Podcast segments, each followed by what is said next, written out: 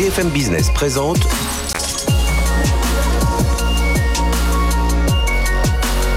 le magazine de l'accélération digitale. 01 Business avec Frédéric Simotel. Bonjour, bienvenue dans l'émission 01 Business. Dans un instant, je reçois Jean-Louis Bouchard, le président d'Econocom. Sa parole est rare, mais justement, il vient chez nous en parler notamment de la RSE. Et la RSE, dans, comment ça se passe dans les entreprises de services euh, numériques? Et puis justement, vous allez voir que la RSE, elle peut totalement s'intégrer au business. On va en reparler avec lui dans un instant. On parlera aussi des outils de planification stratégique. Et oui, encore plus important aujourd'hui avec euh, ce monde tellement euh, compliqué. Aujourd'hui, on aura Patrick Destan, qui est le PDG d'Ondua. C'est le spécialiste mondial de l'étanchéité des bâtiments, qui a revu complètement euh, sa planification stratégique. Et puis on, ira faire un tour du côté d'une start-up qui s'appelle Bird Office. Et là, on est, bah voilà, réunion virtuelle, physique, comment on s'organise? On verra tout ça avec Arnaud Cat, son PDG. Puis en deuxième partie de l'émission, on, on parlera de la digitalisation des enseignes et on parlera de commerce unifié. Et puis en toute fin d'émission, notre documentaire sur la cybersécurité, comment réagir en temps de crise? Allez, restez avec nous, c'est pendant une heure, c'est sur BFM Business. BFM Business, 01 Business. L'invité. L'invité, Jean-Louis Bouchard, bonjour. Bonjour. Merci d'être avec nous, président d'Econocom. Alors, euh, tiens, on va démarrer par euh, un peu, un peu d'infos sur Econocom. Un chiffre d'affaires euh, 2 milliards 6. Alors, en légère baisse avec la, la crise, vous allez nous parler de tout ça. Résultat opérationnel en légère hausse. Comment Econocom a traversé la crise? Comment elle, voilà, comment vous, vous voyez ce début d'année 2021 Enfin, c'est le milieu d'année. Alors, déjà 2020 très sportif, oui. parce que tout à coup, euh, début mars, euh, bah, toutes les entreprises fermées. Donc nous, on a 8000 collaborateurs en France qui doivent, euh, qui, on, tout le monde les appelait au secours pour venir dépasser, dépanner les systèmes, mettre en place le télétravail. Enfin, vous imaginez. Et accélérer la digitalisation. à l'époque, il n'y avait pas, pas de, pas de masque, pas de fuite, donc euh, beaucoup de courage de la part des collaborateurs. Grande admiration de la part des clients qui voyaient les gens monter au front. Euh, j'allais dire comme en 14, un peu moins dangereux, mais, mais un geste quand même significatif. Et puis, euh, et puis une sorte de panique, les clients arrêtaient de payer. Il y a même des grandes entreprises françaises qui payaient plus leur loyer. Mm-hmm. Donc, euh, donc euh, un mur à surmonter assez important, très formateur. On l'a surmonté et aujourd'hui. 2021, on redémarre très bien. Oui. On a une augmentation du chiffre, du profit. Euh, la demande est considérable Mhm. et donc euh, le télétravail, je vous en parle pas, mais Oui. ça demande ça demande beaucoup de réseaux, beaucoup d'équipements et, et puis des pénuries de matériel, tout ce qui vient de Chine, un peu partout en Asie. Et, et ça, vous le voyez sur l'ensemble de, de- quand, quand vous discutez avec d'autres patrons de, de grandes ESN, d'éditeurs de logiciels en France. Voilà, on est tous dans un peu, on est vraiment dans cette phase de, de- Oh, oui, de peut-être. redémarrage et, et de gros besoins de la part des entreprises. Gros gros besoin avec euh, des ruptures d'approvisionnement importants. Et euh, par contre, on a une activité spécifique, et comme, comme je vous en parlerai, est la location. Et là, des- le PGE a fait qu'il y a eu beaucoup de décalage de location. Oui. Mais aujourd'hui, par exemple, on termine au 30 juin, on a un carnet de commandes beaucoup, beaucoup plus fort que, euh, qu'en temps normal. Alors, si on vous a invité au- au- aujourd'hui, Jean-Louis Bouchard, c'est aussi pour parler de RSE. Voilà, c'est un, un des, gros points euh, aujourd'hui, notamment sur euh, la RSE chez Econocom. Et vous, cette RSE chez Econocom, elle est sur plusieurs périmètres, hein, c'est ça? Ah, Alors, elle est sur plusieurs périmètres, mais surtout, elle est d'origine. Moi, j'ai Ouais. créé ce groupe il y a 48 ans et euh, je suis né donc pendant la guerre. Et donc, après la guerre, euh, moi, j'ai été élevé à la ferme et la meilleure des économies euh, circulaires, Oui. c'est la cour de ferme. Mhm. Et donc, quand on imite la nature, on est toujours proche de la vérité. Et, et moi, j'ai démarré à Econocom avec des ordinateurs d'occasion. Figurez-vous qu'à l'époque, quand un ordinateur était plus utilisé, on le laissait sous bâche. Et moi, j'ai eu l'idée de racheter ces ordinateurs, d'en faire du trading, puis de la location d'ordinateurs d'occasion. Et depuis 48 ans, notre métier comporte une, une- un élément essentiel qui est d'allonger la durée de vie des équipements. Mhm. Normalement, un équipement informatique, c'est plutôt entre 3 et 5 ans. Aujourd'hui, on arrive à les faire vivre jusqu'à 8 ans. Et, vous dites qu'aujourd'hui, euh, alors c'est une affaire d'experts, parce que souvent on est un peu perdu hein, dans cette RSE. On se dit entre le, le, le dialogue, le discours, et puis euh, ce qui se concrétise sur le terrain. Et vous dites aujourd'hui, non, non, euh, il faut y aller avec un esprit entrepreneurial, il faut y aller avec une vraie, une vraie volonté, une vision business. hein, C'est très et important pas juste parce pour que euh, le- voilà, le- faire l'empreinte euh, carbone du numérique, ça augmente de 10% par an. Mhm. Et donc, c'est très important d'arrêter cette augmentation. Et donc, il faut y aller avec un esprit entrepreneurial. Et donc, nous, on, on a des activités qui sont de mesurer pour les clients toutes ces consommations. On a des activités qui consistent à financer ces améliorations de consommation. Et on a surtout les trois composants de, de l'économie circulaire, c'est-à-dire qu'on aide au choix on, aide les clients, par exemple. Pourquoi aller dans le cloud? Mhm. La consommation d'énergie est beaucoup moins forte de tout ce qui est stockage des données, jusqu'à 88% d'économie. Le choix des équipements, le choix des réseaux. Et après, c'est dans la mise en œuvre et après dans le recyclage. On recycle euh, entre 4 et 500 000 équipements par an. Mhm. Donc, euh, et ce recyclage d'équipements par an, donc 4 à 500 000, euh, on utilise 30 personnes à temps plein et ces, gens sont issus de de, l'économie euh, redistributive. C'est-à-dire en général des personnes en situation de handicap qui sont utilisés pour reconditionner ces ordinateurs. Et vous sentez que du côté des entreprises, l'esprit a changé aussi C'est Auparavant, vous regardez, on dit vous êtes gentil avec votre recyclage, mais moi, ce qu'il faut, c'est euh, euh, je dois abattre du chiffre d'affaires. Mais là, depuis, et encore plus avec la crise sanitaire, on dit oui, oui, les entreprises regardent et du coup bah, s'intéressent à, à, vos critères que vous mettez en avant. Ah, ça s'est complètement inversé. Autrefois, c'est nous qui conseillons les clients en disant écoutez, est-ce que vous avez vraiment besoin d'équipements neufs ou nouveaux pour ce que vous êtes en train de faire. Et alors aujourd'hui, c'est les appels d'offres internationaux, même français, comportent presque toujours 20% de demandes d'équipements recyclés ou d'occasion pour euh, répondre à l'appel d'offres. Donc c'est vraiment devenu fondamental. Et alors aujourd'hui, pour vous, euh, parce que vous êtes vraiment au cœur de l'intégration des systèmes, donc ça veut dire le RSE, ça doit s'appliquer à vous en tant qu'Econocom, enfin à vos collaborateurs, euh, ça doit s'appliquer à vos clients, évidemment, ça doit, et ça doit s'appliquer globalement à tout l'écosystème. C'est ça nous, forcément, le RSE, c'est une naissance. Donc on suit tout ce qui est égalité homme-femme, tout ce qui est emploi des handicapés. On emploie 177 handicapés dans le groupe. On, suit notre empreinte carbone de l'ensemble du groupe qui a mhm. baissé depuis trois ans d'environ 50%. On suit euh, l'empreinte carbone de nos systèmes digitaux propres qui a baissé l'année dernière de 49%. Ah oui Oui, donc c'est... Et puis évidemment, euh, tout le parc Econocom est en voiture électrique. On a 2 ou 3 000 voitures en circulation. Tout a été basculé en électrique. Enfin, on fait très attention. Par exemple, vous savez que les postes fixes consomment beaucoup plus qu'un poste portable. Oui tous nos collaborateurs sont équipés avec des portables. Et donc, du coup, vous, vous poussez un peu vos clients euh, dans, dans, ces retranchements-là oh, oh, euh, Vous n'avez pas beaucoup à les pousser aujourd'hui Aujourd'hui, on, ne les pousse pas, mais on, a l'expérience, donc on sait mesurer, c'est notre métier. En, quoi aujourd'hui mettre la RSE comme ça, comme vous le faites, là, vous le dites, on, y va avec un esprit entrepreneurial, on veut l'intégrer au business. En quoi c'est prendre des risques, c'est euh, innover, c'est tester Voilà, comment vous analysez ça? Econocom, le, nom Econocom, c'est Economic Computer. Donc déjà, déjà à la base. dès le départ, on part d'un système d'économie de, circulaire non consommatrice. Et donc déjà, on incite à ça. Et le développement s'est fait, on n'est ni fabricant, ni éditeur de logiciels. Donc on est le go-between entre l'offre et la demande. Et donc à chaque fois, nous, on est là à titre de conseil.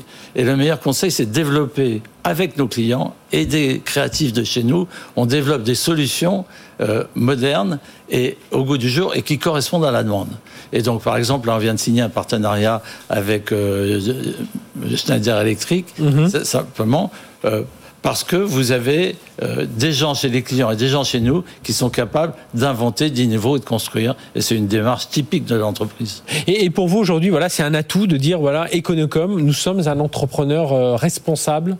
C'est ça. Et aujourd'hui, ça signifie quelque chose, euh, vous pensez, sur le marché D'abord, d'être entrepreneur, d'origine, c'est être responsable. Hein. Autrefois, l'entreprise n'existait pas.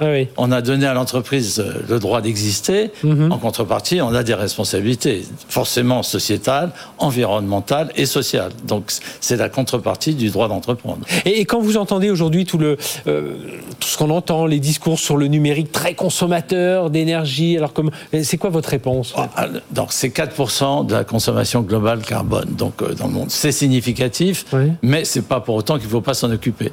Et donc ça croît de 10% par an, il faut vraiment s'en occuper, mhm. et c'est parfaitement faisable. Donc euh, faisons-le. Et, en termes d'innovation, vous investissez aussi en, voilà, pour aller chercher avec des capteurs, des choses comme ça, c'est ça Alors, on investit beaucoup dans, dans, des startups ou dans des fonds, euh, dans l'éducation, dans, dans, tout un tas. Donc, on a, on a ce rôle de, de développement. Et puis, on investit dans des offres. Euh, par exemple, j'en parlais tout à l'heure, les, les, offres de mesure de la consommation, c'est, mm-hmm il faut commencer par mesurer. Oui, oui, il faut, il faut, il faut de la data. Voilà, la data, si, c'est, si vous voulez faire un régime, vous ne mesurez pas le poids, ça marche oui. pas. ben voilà, ben, l'analogie est, est, très bonne. Bien, merci Jean-Louis Bouchard d'être venu nous parler de, de tout ça, président d'Econocom. Donc Econocom, entrepreneur responsable, et vous l'avez rappelé depuis le début, puisque le, le éco, le éco, c'était le économiquement... Éco économique computer. Économique computer. Merci d'être venu nous parler de, de tout ça. On espère vous revoir très bientôt pour bah, suivre un peu tous les indicateurs que vous suivez avec, avec vos clients et pourquoi pas venir avec un client un jour pour nous parler ah, de, de, de, tout ça. Allez, on poursuit. On va parler d'étanchéité des bâtiments, euh, en tout cas dans une entreprise qui s'appelle Hondura, et comment aujourd'hui ils surmontent la crise grâce à des outils, vous allez voir, de planification stratégique. C'est tout de suite sur BFM Business. BFM Business, 01 Business. L'invité. Voilà notre invité à l'industriel aujourd'hui, Patrick Destan, bonjour. Bonjour Frédéric. Alors vous êtes PDG du, du groupe qui s'appelle Hondura, mais que l'on connaissait sous le nom de Onduline, euh, c'est ça, parce qu'avec les rachats que vous avez fait euh, juste avant et pendant le confinement, enfin vous allez nous expliquer tout ça, vous êtes un spécialiste mondial des solutions d'étanchéité pour les, les bâtiments, c'est 225 millions d'euros de chiffre d'affaires, enfin la partie Onduline c'est 225 millions d'euros de chiffre d'affaires et 9 usines, 1500 collaborateurs, et aujourd'hui vous avez récupéré pas mal, pas mal de monde, plus de 500 personnes à peu près entre les ça. rachats en Allemagne et, et en Pologne. On, on, va en reparler. Euh, comment, comment ça s'est passé pour vous, euh, cette, euh, cette pandémie? Est-ce qu'il y a eu une suspension? Alors, on, on, va le voir, hein, il y a eu ces rachats, mais est-ce que les contrats étaient suspendus Les chantiers ont été suspendus? Enfin, voilà, les, les premières semaines et ensuite, comment ça, ça a repris? Alors, la, la, particularité de d'Onduline et d'Hondura maintenant, c'est qu'on est dans 32 pays dans le monde. Donc, mmh. en fait, quand la, la, pandémie a commencé en Chine début 2020, on avait quelques signaux faibles ouais. qui nous disaient qu'il y avait quelque chose de plus compliqué que ce qui était actuellement communiqué par les médias et on s'est préparé à une situation beaucoup plus dure que, que ce que peut-être des sociétés franco-françaises auraient pu anticiper. On a été frappé, je dirais, en, en avril, euh, lorsque les confinements se sont déployés mmh. partout en Europe. C'était un peu la phase stupeur et tremblement. Oui. C'était quand même un choc très fort, mais, mais qui n'a duré qu'un mois pour nous, qu'un mois, qu'un mois et demi. Mmh parce qu'en réalité, euh, la plupart des ménages dans le monde, dans les 32 pays, se sont rapatriés chez eux. Et, et, et, on, on s'est rendu compte que la tendance qu'on a appelée euh, summer at home, l'été à la maison, allait être extrêmement favorable à nos produits, euh, puisque les particuliers n'avaient pas vraiment d'autres dépenses alternatives que d'améliorer leur logement. Voilà, et, c est, c est voilà, et que 90% des produits du groupe sont des produits en extérieur donc il n'y a pas de contraintes mmh. d'ouvriers qui viennent à l'intérieur. Et donc on a eu des demandes extrêmement fortes, notamment dans les pays où on le vend, dans les chaînes de, de bricolage, aux États-Unis, en Europe. Euh, donc ça a été la, la phase, je dirais, euh, après cette stupeur, euh, la phase d'assez forte croissance l'année dernière. On fait partie des sociétés mmh. dans les matériaux de construction qui ont réussi à croître leur chiffre d'affaires. C'est la toiture légère, hein, c'est ça. Hein. C'est la toiture légère, en fait. Donc on peut dire qu'il y a deux marchés dans le monde. Mmh. Il y a le marché où on l'utilise plutôt dans les résidences secondaires, annexes, c'est l'Europe et les États-Unis. Et le marché, on l'utilise plutôt dans les, sur les toits principaux, plutôt des pays en développement, la Russie, l'Indonésie, la Chine. Donc, on, on, est, mais globalement, c'est de la toiture légère.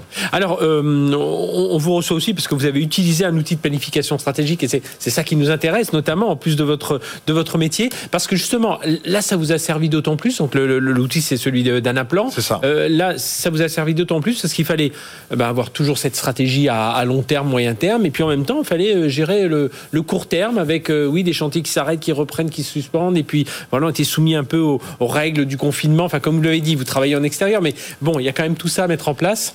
C'est vrai. Alors le, la difficulté pour nous, c'est que les, les, 32 filiales du groupe ne partagent pas un même ERP. Mmh. Donc chacun a ses systèmes d'information. Et donc on a besoin d'un outil comme Anaplan, qui est un outil qui permet de rassembler toutes les données du groupe.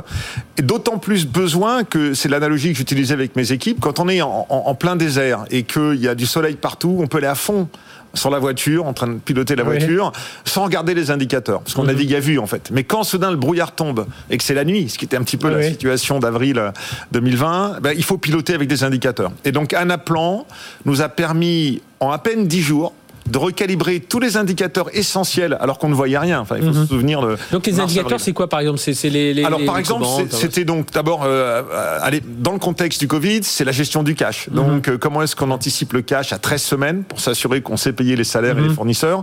Ça a été un indicateur nouveau, comme est-ce que les magasins qui vendent nos produits, les grandes chaînes de bricolage, ont des magasins qui sont ouverts ou fermés? Parce que vous voyez des ventes qui baissent. Est-ce qu'elles baissent parce que les, les acheteurs achètent moins, ou est-ce qu'elles baissent parce que les acheteurs ne peuvent plus acheter? Et donc aux États États-Unis, par exemple, Trump a considéré que les grandes chaînes de bricolage étaient des outils essentiels à l'économie, okay, alors qu'en France, en Italie, en Angleterre, tout a été fermé. Donc cet indicateur était nouveau. Euh, dites-nous quels sont les pourcentages des magasins dans chacun des pays qui sont ouverts ou fermés. Mhm. Et donc on, est passé d'un pilotage mensuel, à un mhm. rythme habituel, à un pilotage hebdomadaire tous les vendredis, euh, l'ensemble des 32 filiales nourrissaient les informations dans un appelant, analysé par l'équipe contrôle de gestion lundi, mardi, et discuté en comité exécutif le mercredi. D'accord. Et, et, donc j'imagine, ça vous a permis aussi de faire des simulations, un peu de dire tiens si tiens, ça y est, la France va repartir, hop, euh, on déclenche un peu. Voilà. Donc on est, on est, euh, on a, on, c'était d'abord un outil de, de, pilotage à court terme, mais aussi un outil de simulation. Tous les mhm. mois, on refaisait une simulation pour nos actionnaires et pour le management du groupe de l'atterrissage en termes de cash et d'EBITDA euh, du groupe en fin d'année. Et, et aujourd'hui, qu'est-ce que ça vous apprend? Alors, on va revenir hein, sur le rachat des, des deux entreprises qui ont fait maintenant ce groupe euh, Honduras, mais chez Onduline, donc le spécialiste des, des toitures euh, légères. Aujourd'hui, est-ce que vous dites, ben tiens, finalement, ce pilotage à la semaine c'est pas mal d'avoir un peu, un peu des deux. Exactement, exactement. Euh, D'abord, ce que ça nous a appris, c'est l'extrême agilité du modèle. C'est-à-dire que le modèle Onduline, c'est un modèle très décentralisé. Pour un groupe qui fait euh, maintenant 350 millions, mhm. il n'y a que 20 personnes au siège. Donc le, le, le, pouvoir est localement. Dans les usines. Et, et alors c'est un avantage parce que les gens sont très proches du terrain, mais en même temps, la, ça a une complexité à gérer. Donc ça nous a appris que avec cet outil, on pouvait bénéficier d'une agilité, même si on centralisait un certain nombre d'informations on pouvait rester très mhm. agile. On pouvait prendre des décisions plus rapides, mieux informer, mieux les partager, également montrer des exemples de choses qui marchaient bien dans certains pays et moins, ben, moins bien dans d'autres. Et alors deux rachats, donc euh, alors il y en a un qui était déjà pas mal enclenché, euh, enfin qui s'est fait d'ailleurs euh, décembre 2019, c'est Alvitra donc en Allemagne, deux usines, chiffre d'affaires 75 millions d'euros, 280 collaborateurs qui font intégrer quand même dans, dans le groupe, et puis le groupe polonais CB.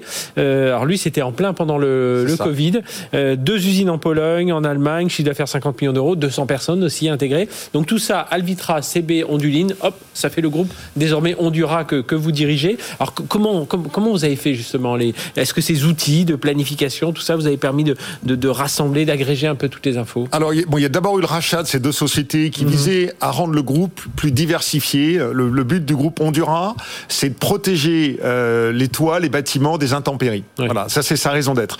Et donc historiquement, le groupe était très présent dans les toits en pente, mais il y a également des toits plats, par mhm. exemple. Et donc Alvitra répondait à la nécessité de mieux comprendre comment rendre les toits plats étanches. Alvitra, c'est une pépite allemande sur ce marché-là. Et CB nous apportait une autre technologie pour améliorer l'étanchéité des toits en plante en Europe. Donc un outil comme Anaplan nous aide à intégrer ces deux sociétés parce qu'elles ont mhm. elles-mêmes leur propre système d'information, leur propre référentiel. Et objectivement, en quelques jours, si c'est pas quelques semaines, on peut reparamétrer Anaplan pour définir, mieux définir la gamme de produits, comment, on mhm. la, comment on la caractérise, comment on la pilote. Et donc, ça nous permet d'être assez agile et de continuer à absorber des sociétés euh, sans avoir à mettre de RP central, qui sont souvent des projets à, fort risque, euh, tout en, tout en ayant les informations clés. et en commençant à avoir la, main aussi sur, sur leur métier, enfin sur ces nouvelles filiales. Alors, vous avez mis en place, justement, il nous reste un peu moins d'une minute pour parler de ça, mais euh, la, une stratégie de défense un peu comme dans le football américain avec defense, steering, C'est ça. Offense. En, en fait, pour, pour mieux cadrer les actions qu'on avait à mener au cœur du Covid en mars-avril. Mhm. dit à mes équipes, il faut qu'on réfléchisse dans une sorte de structure un peu carrée. On a des actions défensives et des actions offensives. Et il va falloir prendre des décisions de pilotage à très court terme et des décisions de pilotage à moyen terme. Au début du Covid, 95% des actions étaient dans la défense, par exemple protéger le cash et piloter à très court terme. Qu'est-ce qu'on va faire la semaine prochaine? Et quand on a commencé à avoir un peu plus de clarté sur ce, notamment l'été mhm. à la maison, les gens qui restaient chez eux, on a lancé un certain nombre de projets qu'on a appelés offense, notamment comment est-ce qu'on pouvait leverager le digital pour mieux communiquer avec les particuliers qui étaient chez eux, leur donner des idées. Et on était plus dans le planning, donc comment est-ce qu'on anticipait un peu plus l'avenir? Donc on a utilisé cette matrice pour dire aux gens, est-ce qu'on là on est dans la défense ou dans l'attaque, est-ce qu'on est dans le pilotage à court terme ou l'anticipation anticipation à moyen terme. Et, aujourd'hui, on l'a bien compris, vous êtes reparti aux stratégies Les, les résultats ont été excellents l'année mhm. dernière et continuent d'être très bons cette année. Eh bien, merci d'être venu nous parler de tout ça. Patrick Destin, euh, PDG de Honduras. Donc, euh, on connaissait Honduline. Maintenant, c'est un, groupe qui comprend euh, justement Alvitra, l'allemand Alvitra, le polonais CB et donc Honduline, le français, spécialiste dans l'étanchéité. Je suis sûr que, regardez bien chez vous, vous avez peut-être un petit bout d'Honduline quelque part. Merci d'être venu nous parler de tout ça. Nous, on se retrouve dans un instant avec la, la start-up Bird Office. Bah, tiens, les événements ça reprend en digital, euh, enfin en physique, en digital, en, mode hybride. On va en parler avec Arnaud Katz. Le patron, c'est notre startup booster, le patron de Bird Office. BFM Business, 01 Business, Startup Booster.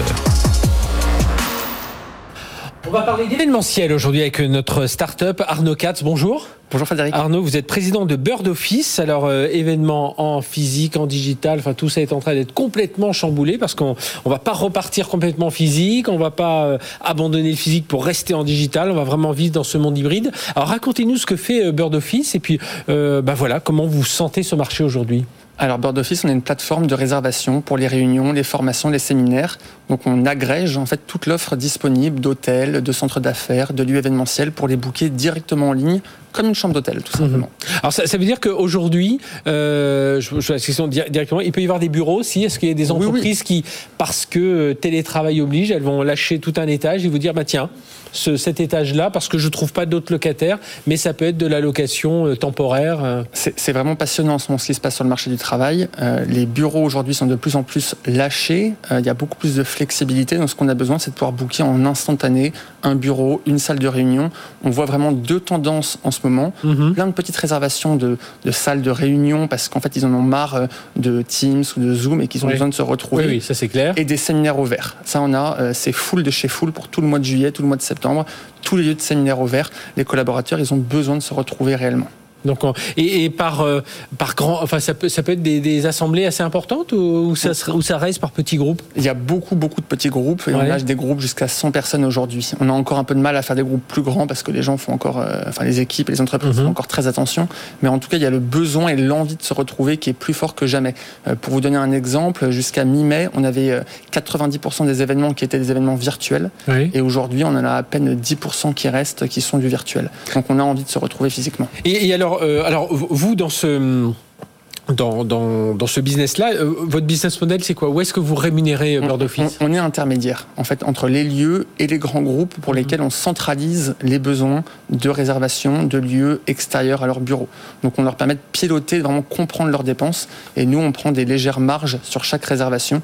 Et on a également une marketplace où tout le monde peut réserver une salle de réunion pour quelques heures, une journée, une semaine, directement en ligne. donc, donc, il y a ce côté un peu agilité et puis euh, de pouvoir faire ça assez vite, réactivité est-ce que ça veut dire que dans ce que vous voyez aujourd'hui, alors je, le disais en introduction, on va pas rebasculer vers le, monde du physique, euh, même si on y va assez vite, mais très vite, je pense qu'on va se rendre compte qu'il y a certains rendez-vous. Allez, euh, là on faisait quatre réunions dans l'année, on va en faire euh, une en physique et puis on va en faire trois en, virtuel. Est-ce que c'est ça la tendance aujourd'hui? Tout à fait juste. Hein. On va avoir de plus en plus de réunions qui seront peut-être moins souvantes, mais mieux. On se verra moins, mais mieux. On aura envie de se retrouver dans un lieu sympa, de créer des bonnes conditions, et il faudra quand même engager collaborateurs qui vont peut-être euh, être souvent en télétravail, euh, peut-être de temps en temps au bureau, mais il faudra les réunir autour de moments un peu conviviaux et de fédérer l'équipe et de l'engager réellement. Et alors, comment on fait aujourd'hui, parce que vous avez, ce poste d'observation-là, pour réussir à, fidéliser Parce qu'on se rend bien compte, hein, c'est bien beau d'avoir tous les gens en Teams.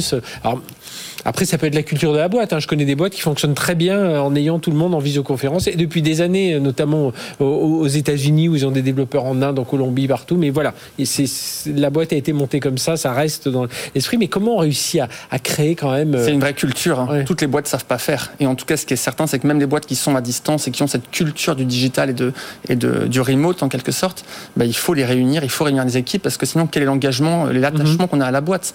Donc, on a besoin de créer, de fédérer l'équipe pour créer des choses. Hein. On ne crée pas grand-chose si on n'a pas une équipe hyper soudée.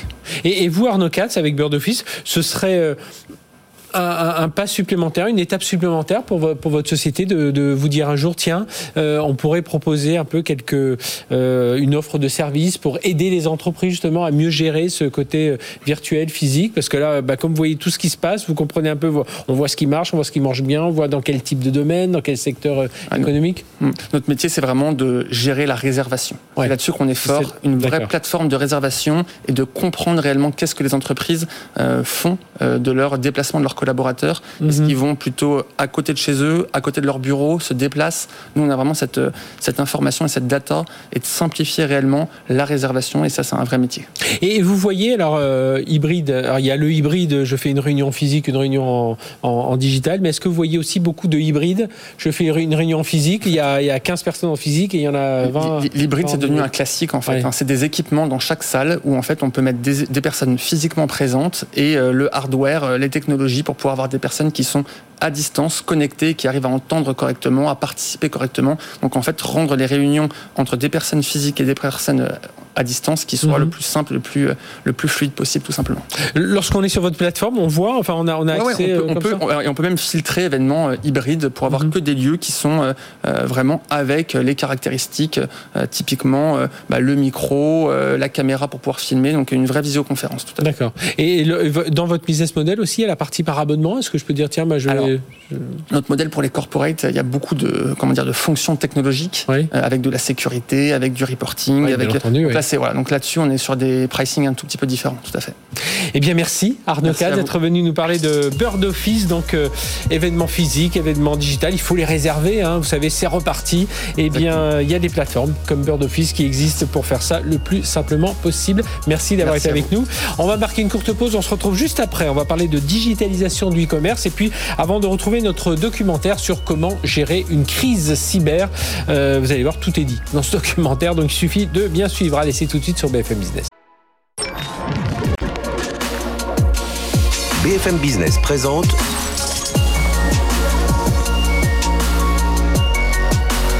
le magazine de l'accélération digitale. 01 Business avec Frédéric Simotel. Voilà, on aborde un des gros sujets hein, de, ces, de ces 18 derniers mois, la digitalisation des enseignes. Alors, elle était entamée pour beaucoup, mais pas, pas, pas accélérée pour beaucoup. Euh, et on va en parler justement de, de, tout ça, de commerce unifié avec nos invités. Je vous les présente tout de suite. Audrey Leblanc, bonjour. Bonjour. Audrey, merci d'être avec nous, directrice marketing et communication d'André. Oui. Euh, anciennement groupe André, on revient dans un instant voilà, sur, euh, enfin, on va pas refaire toute l'histoire, mais voilà, où vous en êtes aujourd'hui. Euh, Nicolas Dubois, bonjour. Bonjour. Nicolas, alors, euh, directrice, directeur marketing mhm. et digital du groupe Emova. Alors Emova, ça ne dit pas grand-chose, mais si je cite derrière Monceau-Fleur, Happy, Cœur de Fleur, Au nom de la Rose, 300 magasins, voilà, avec des franchisés, des boutiques qui vous appartiennent, voilà, on comprend un peu mieux euh, ce qu'est Emova. Et puis Eric Volt Zen Logel, bonjour. Bonjour. Eric, merci d'être venu. Vous êtes vice-président Customer Acquisition chez Proximis, donc acteur dans ce, autour de ce commerce unifié. Et, euh, donc, bah, justement, on va parler de, on aura l'acteur à la fois et, et euh, les témoins. Première question, alors un peu bateau, mais le commerce unifié, c'est quoi en fait, euh, Eric? C'est une euh, approche globale du, commerce pour une enseigne aujourd'hui, qui consiste à dire ben, j'ai des consommateurs qui utilisent différents canaux pour, euh, venir acheter chez moi, canaux digitaux, canaux physiques, et je dois avoir une réponse identique partout, même offre produit, même prix, même service.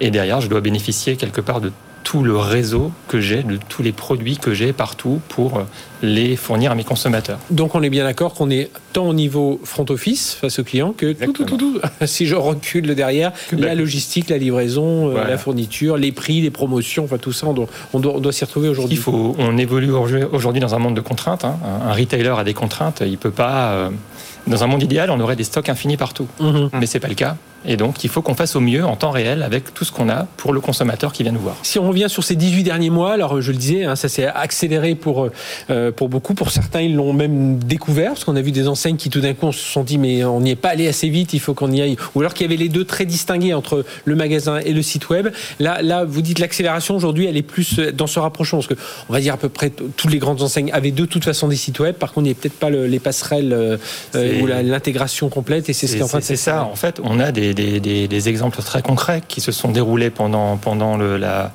les 18 derniers mois, mais quand vous avez vos magasins fermés pour cause de confinement, euh, vous avez des produits en magasin qui ne peuvent pas être vendus puisque euh, le consommateur ne peut pas se présenter. Et, euh, et là, le, le, site web, le digital, va pouvoir être le relais et va pouvoir être la porte d'entrée du magasin. Donc on a des, comme ça beaucoup de clients qui ont pu s'ouvrir en, mode drive. Mm en disant ok je, te permets d'aller euh, sur le site de voir les produits que j'ai en stock là de passer une mm. commande en click and collect et de venir 20 minutes après retirer le produit qu'est-ce qui est le plus compliqué euh, au premier, au premier regard, qu'est-ce qui est le plus compliqué quand on décide, voilà, on a son site web, on a, son, on a ses boutiques, euh, c'est quoi? C'est la logistique derrière, c'est être certain, bah, si quelqu'un en boutique veut un produit qui n'existe pas alors que, tiens, je regarde sur mon mail et sur le site web, c'est d'avoir vraiment ce lien entre les deux, savoir... Alors, et puis il faut gérer les retours derrière, enfin bon, c'est... Oui, on, a souvent en tête que c'est un enjeu d'abord technique, technologique, hein. mais c'est pas ça. Le premier enjeu, il est dans les têtes, hein, puisque euh, très souvent, les différents canaux de vente sont construits dans une logique de... Euh, petit silo, c'est-à-dire que le, site web est, a un business qui vit sa vie, s'adresse à des consommateurs, le magasin euh, vit sa vie, s'adresse à ses propres consommateurs. Et dans l'organisation d'entreprise, très souvent, on a ces, silos-là, alors qu'il va falloir on va dire, travailler ensemble. Il va mhm. falloir comprendre au niveau du site web que on n'est pas qu'un canal de vente, on est aussi un canal d'information pour les magasins et que 8 acheteurs sur 10 en magasin vont d'abord sur le site web avant d'aller acheter en magasin parce qu'ils vont se renseigner, ils vont chercher des informations de stock, les informations de disponibilité, quel service est disponible, est-ce que je peux le réserver, est-ce que je peux carrément déjà mhm. le payer pour éviter de le payer en magasin, parce que ça va aller plus vite. Voilà. Et inversement, euh, en magasin aussi, euh, ce qui, les stocks qui ont été construits pour euh, souvent la vente en ligne peuvent être utilisés par les vendeurs en magasin pour gérer les ruptures de stock, l'extension de gamme. Donc les premiers freins sont souvent dans les têtes. Et après, bien sûr, il y a la technologie qui va faire, qui va devoir aussi s'aligner. Va devoir, on va devoir connecter les différents systèmes parce qu'on peut pas là aussi faire un table rase du passé, pas dire je remplace tout de zéro, il va falloir faire avec l'existant. Il y a du legacy et justement, alors on va en parler avec nos deux témoins aujourd'hui. Audrey Leblanc, donc vous êtes, euh, euh on dit plus groupe André, euh, parce qu'il y avait bon euh, forcé au début de bilan, c'est il y a un an à peu près, oui, mars, début 2020, et là, ça y est, le groupe repart dans une stratégie. Bah, peut-être d'ailleurs qu'il n'avait pas fait, fait assez de digital au départ, peut-être un peu de ça, mais enfin bon, aujourd'hui, donc nouveau départ et nouveau départ, bah, là du coup, ça vous permet de démarrer tout de suite sur des stratégies de commerce unifié. Tout à fait. On a démarré donc en août 2020 euh, avec euh, cet enjeu de rapidité. Mhm. Quand François Féjot reprend l'entreprise euh, à la barre du tribunal, il n'y a rien en tout cas, ou une structure héritée du précédent actionnaire. Donc il faut tout mettre en place et il faut tout faire très vite parce qu'on a cette euh, méfiance Covid, même l'été, on se doutait mhm. bien qu'il allait se repasser quelque chose, donc il fallait très vite être digital. Et euh, cette solution, on voulait tout de suite, comme on avait la chance de commencer d'une table rase, pouvoir mettre en place un outil qui nous permette d'agréger le digital et les magasins ensemble. Et, donc, dès le départ, c'est combien de magasins aujourd'hui? Alors, c'est 55 magasins en propre, 12 affiliés et une vingtaine de corners dans les galeries Lafayette. Et alors, comment vous réussissez justement? Est-ce que vous êtes d'accord avec ce que disait Eric à l'instant euh, de Proximis euh, que c'est dans la tête et puis euh, ensuite on passe au déploiement parce qu'il faut une plateforme technologique quand même derrière. Alors oui, c'est dans la tête. Effectivement, je crois que les premiers freins ils sont souvent humains, mhm. mais euh, nous on a eu la chance d'avoir là une équipe euh, avec des magasins qui avaient une vraie volonté de, s'en sortir, d'y aller. ils avaient vécu quelques moments difficiles mhm. et là tout le monde a joué le jeu à fond. Et, vous, et vous, pensez que la pandémie a d'ailleurs joué ce rôle de désinhiber un peu tout le monde? Parce que quoi qu'il arrive, on a toujours eu, euh, enfin, on connaît tous autour de nous des commerçants qui ont toujours un peu de, ils savent qu'il fallait aller vers le digital, mais bon, ils étaient toujours en train de dire un client qui achète sur le digital, même si c'est ma même enseigne, c'est un client que je perds quelque part. Et ça, ça y est, on a désinhibé ça. Maintenant, un client qui sur, tant qu'il va dans la dans l'enseigne, sur le digital, sur le magasin, à la limite, c'est un client. Oui, on a des équipes de vente. Nous, on a lancé le projet en octobre. Il est live depuis mars, mhm. euh, fin février, début mars. Les équipes étaient réellement en attente. Pour eux, c'était euh, l'élément qui allait les faire euh, booster, exploser leur, euh, leur vente. Donc on a eu cette attente et une vraie volonté de participer aux outils, que ça soit pour expédier les commandes avec le stock des magasins, que ça soit pour faire du click and collect. Les équipes sont vraiment dans la participation. Par rapport à ce que disait euh, Eric Wolfsen-Nogel de, de, Proximis, aujourd'hui on est vraiment dans, ce, dans cette démarche. Je suis client André, le produit je l'ai pas en magasin, euh, hop, on le commande sur une tablette avec le vendeur ou moi-même et, euh, je, peux, rentre chez moi, je peux être livré chez moi ou je peux revenir en magasin. Ou pour revenir en magasin, euh, on et utilise le stock la, de nos magasins. La, difficulté, c'est quoi dans, dans, ce domaine? Moi, moi je, vais vous dire, moi, je, suis toujours impressionné aujourd'hui. on va le citer, hein, c'est Amazon. Voir à quelle vitesse.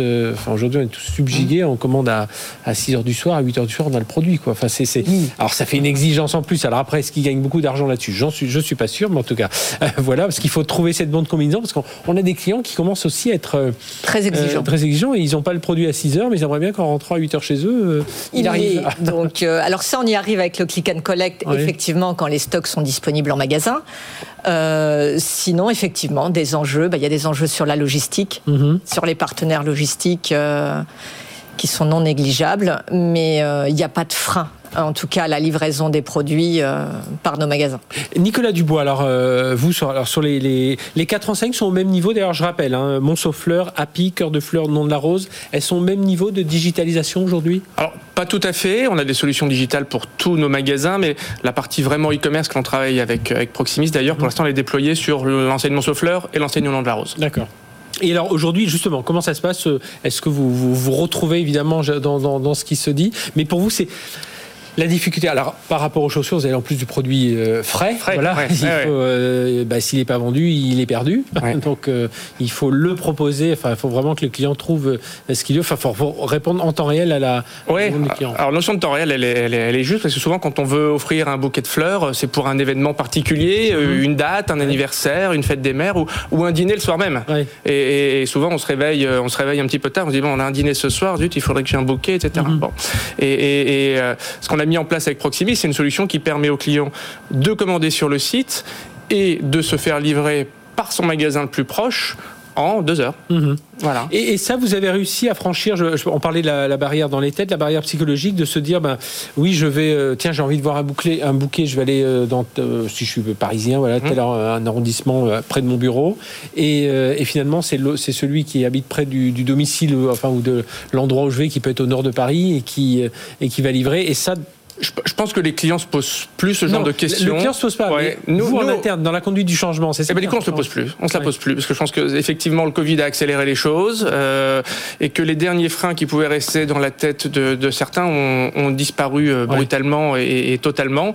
Et aujourd'hui, on se pose plus ce, ce, ce genre de questions. L'important, c'est le client. Donc, euh, s'il a besoin d'un bouquet dans tel arrondissement de Paris ou dans telle ville de province, partout en France, euh, bah, c'est logique que ce soit le magasin le plus proche qui, qui réalise la commande et qui soit capable de lui expédier, lui livrer le, le bouquet, sachant que le magasin, c'est pas son cœur de métier.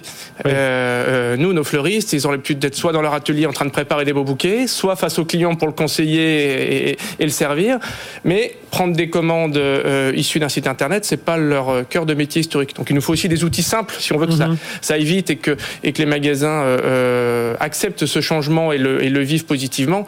il faut qu'on ait des outils simples. Alors outils simples, ça veut dire aussi que vous récupérez et justement pour vous, j'imagine, mm. pas mal de, pas mal de, enfin, outils simples. Ça veut dire qu'il y a des outils technologiques derrière. Ça veut dire que vous, récupérez pas mal de data aussi derrière. Mm. Est-ce que là aussi vous, euh, bah, vous appuyez Alors, certes, il y a des euh, fêtes des mères, le, la Saint-Valentin, tout ça. Là, vous pouvez à peu près mm. cibler, vous dire tiens, là, on va avoir une forte demande. Mais est-ce que vous réussissez Bon, là, c'est un peu compliqué parce que cette période pandémique qui, qui a un peu tout bouleversé, mais à identifier, euh, euh, bah tiens, le, jeudi soir euh, ou le mardi soir, on achète plus de fleurs que le, que lundi. Aujourd'hui, vous suivez ça avec, des, avec de, de, la data? Oui, on suit ça évidemment, et c'est une des grandes forces du digital, et c'est un apport pour nos magasins aussi, de, mhm. pouvoir, de pouvoir leur donner plus de data que ce qu'ils avaient l'habitude d'avoir. On voit que le comportement d'achat n'est pas tout à fait le, le, même. On va pas, quand on passe par Internet, on va pas forcément acheter exactement la même chose au même moment, au même prix. On arrive à vendre des bouquets euh, beaucoup plus chers euh, via le site en moyenne que ce que l'on vend euh, en magasin. On va peut-être être plus sur des achats pour soi ou des achats de dernière minute. Sur le site, on, a un acte peut-être plus réfléchi et, on peut monter en, panier. Et puis, on a un enjeu fort à partir de cette donnée client que, que l'on a, de l'inciter à revenir plus, plus régulièrement, que ce soit, et là c'est complètement différencié, de nouveau sur le site internet, ou, en magasin, c'est un client.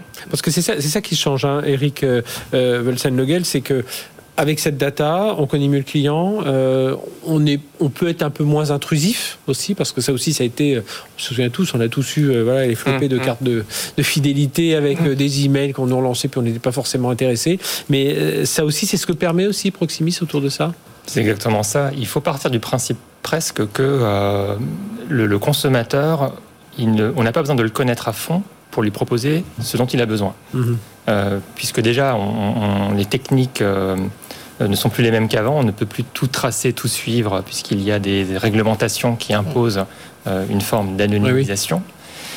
donc là, c'est plutôt de partir dans l'autre sens, c'est de dire, voilà, moi, je, suis capable de présenter les produits que j'ai et le maximum de services pour avoir ce produit-là. Mhm. Et parmi tous les services que je te propose, sans savoir qui tu es, il y en a un qui va te convenir.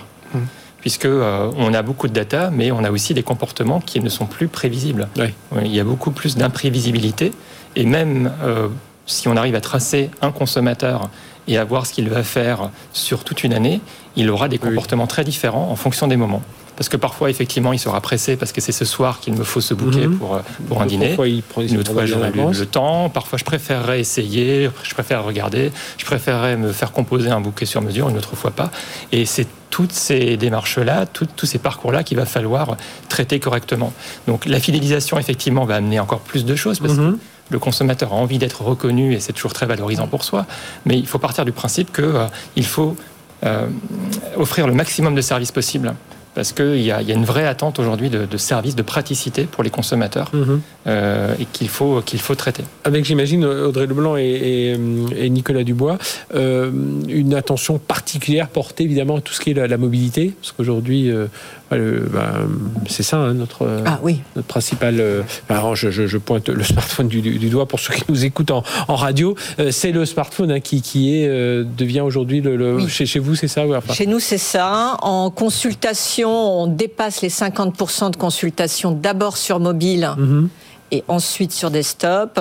Et dans les achats, on est encore environ à 50% d'achats qui se font sur mobile, ce qui est déjà important. Donc ça veut dire qu'il faut avoir euh, ces, mêmes âges, j'imagine même chose pour euh, mon souffleur Même chose, le, le, mobile est vraiment majoritaire dans les consultations, chez nous encore un peu minoritaire dans, dans les actes d'achat, mais ça, mm -hmm. ça, ne fait que progresser. Et on arrive à avoir, euh, euh aujourd'hui, ça y est, euh, pour tous les deux, vous arrivez à avoir les mêmes promotions? C'est-à-dire que oui. j'arrive en, en, boutique, si j'ai reçu un email, j'arrive en boutique, ça y est, je suis servi. Ça, y est, ça aussi, c'était quelque chose, c'était un irritant quelque part hein, pour oui. les, pour non, les pour Tout les est complètement unifié de, de ce côté-là. Eh bien, merci d'être venu nous, nous, parler de, de, tout ça. Euh, Audrey, euh, Audrey Leblanc, donc de chez André, euh, Nicolas Dubois, d'Emova, euh, et donc, euh, je rappelle, hein, les Monceau-Fleurs, Happy, Cœur de Fleurs, Au nom de la rose, et puis Eric Volzenlogel de Proximis. Merci, merci d'être venu nous parler de, de, ce commerce unifié qui merci. se met en place. Allez, merci, on, se retrouve, on reste ensemble, on se retrouve tout de suite sur BFM Business. BFM Business, 01 Business, le magazine de l'accélération digitale. On va parler cybersécurité maintenant. Vous savez qu'on en parle pratiquement chaque semaine ici. Et vous allez voir avec ce, ce documentaire que nous vous proposons euh, comment réagir quand on est une entreprise, quand on est victime, comment gérer cette crise, comment gagner du temps et rattraper les pirates. Je vous propose de découvrir tout ça, ce documentaire, avec vous allez voir une inter des interventions d'experts pour vous faire un point un peu de comment faire euh, quand on est pris euh, voilà, dans les, les phares euh, littéralement de ces pirates. Un documentaire produit par le Studio Next et réalisé par Elisabeth Scherer. Depuis quelques années, la menace cyber a complètement changé de visage. Pour une entreprise confrontée à des cybercriminels de mieux en mieux armés, la question n'est plus de savoir si, mais quand elle sera attaquée. Repérer la menace, protéger ses informations et sensibiliser les collaborateurs sont un enjeu majeur. Sommes-nous tous vigilants? Pas si sûr. Quel est le vrai visage des cybercriminels? Quelles sont les bonnes pratiques à adopter pour se prémunir d'une attaque afin d'en limiter les dégâts? Pour le comprendre, experts, chercheurs et chefs d'entreprise nous livrent leurs expériences et nous donnent leurs conseils pour mieux réagir.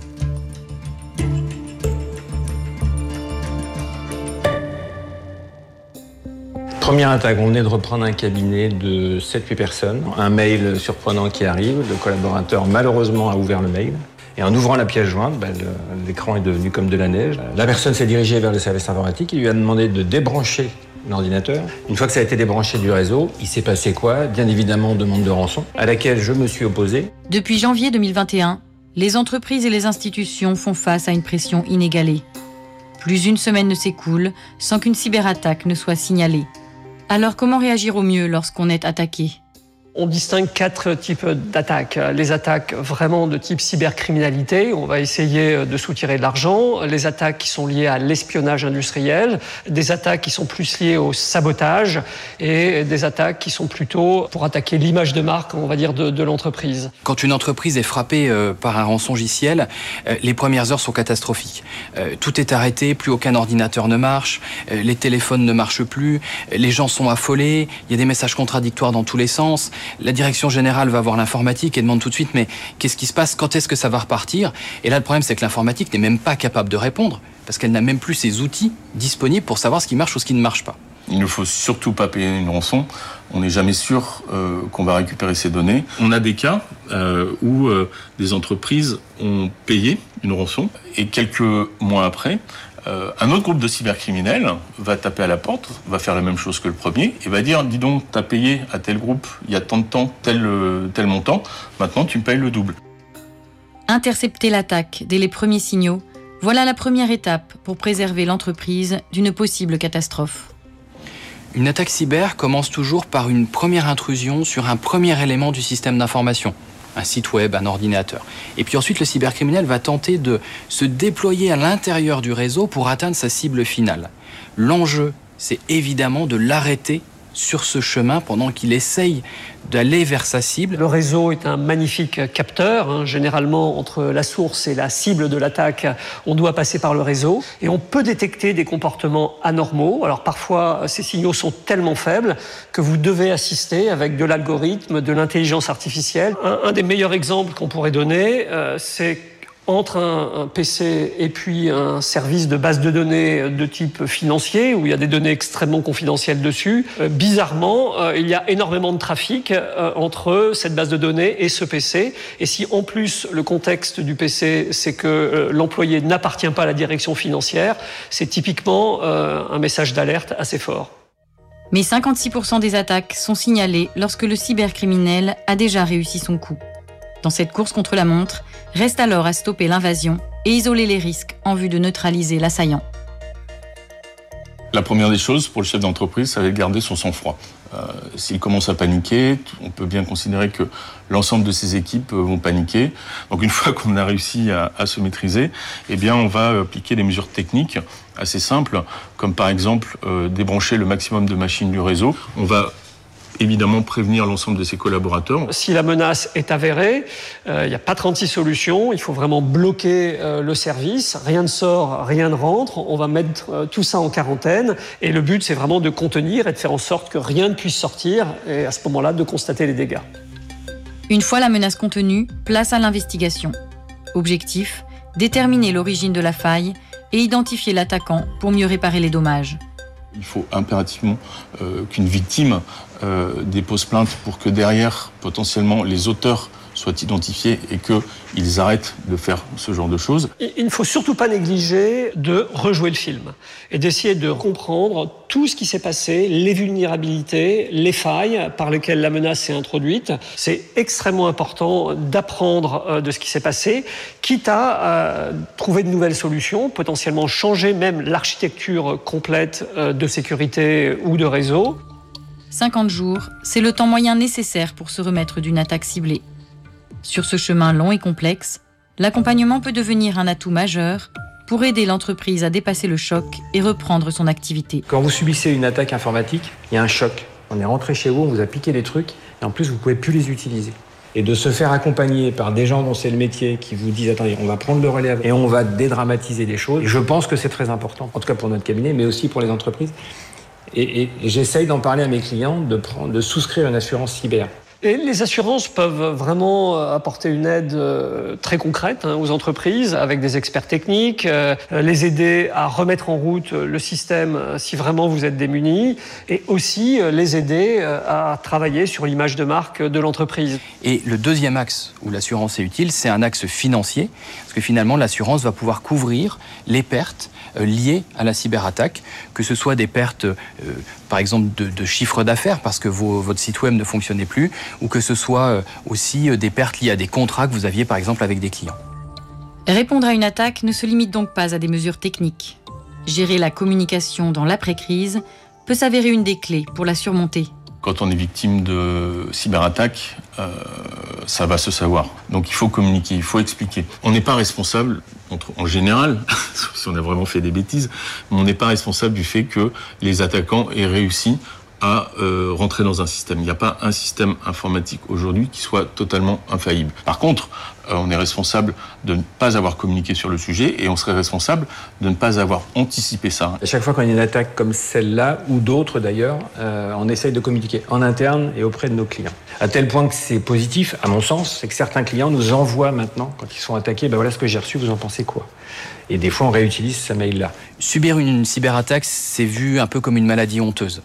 Euh, et, c'est dommage parce que, en fait, finalement, communiquer euh, sur le fait qu'on a été attaqué démontre une transparence, va aussi permettre aux autres entreprises qui pourraient être des cibles, euh, eh bien finalement de se préparer, de voir si l'attaque n'est pas en cours euh, chez elles. Faire d'une cyberattaque une force plutôt que d'en rougir, permettrait aux entreprises d'assurer à l'avenir leur sécurité. Voilà comment réagir en temps de crise quand on est pris euh, dans ces cyberattaques. En ce moment, c'est vrai qu'elles sont très très fréquentes. Merci de nous avoir suivis.